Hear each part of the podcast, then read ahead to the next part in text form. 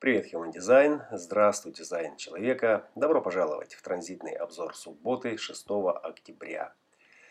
День стратегической реорганизации, э, амбициозных э, наполнений наших отношений, э, стремления к обретению духовных союзников, страх неадекватности и прошлого – контроль, основанный не на инстинкте, а на э, своей правоте, э, все эти моменты могут принести дополнительное напряжение и в попытке освободиться от оков, от оков застоя мы можем попадать в еще большие фрустрации.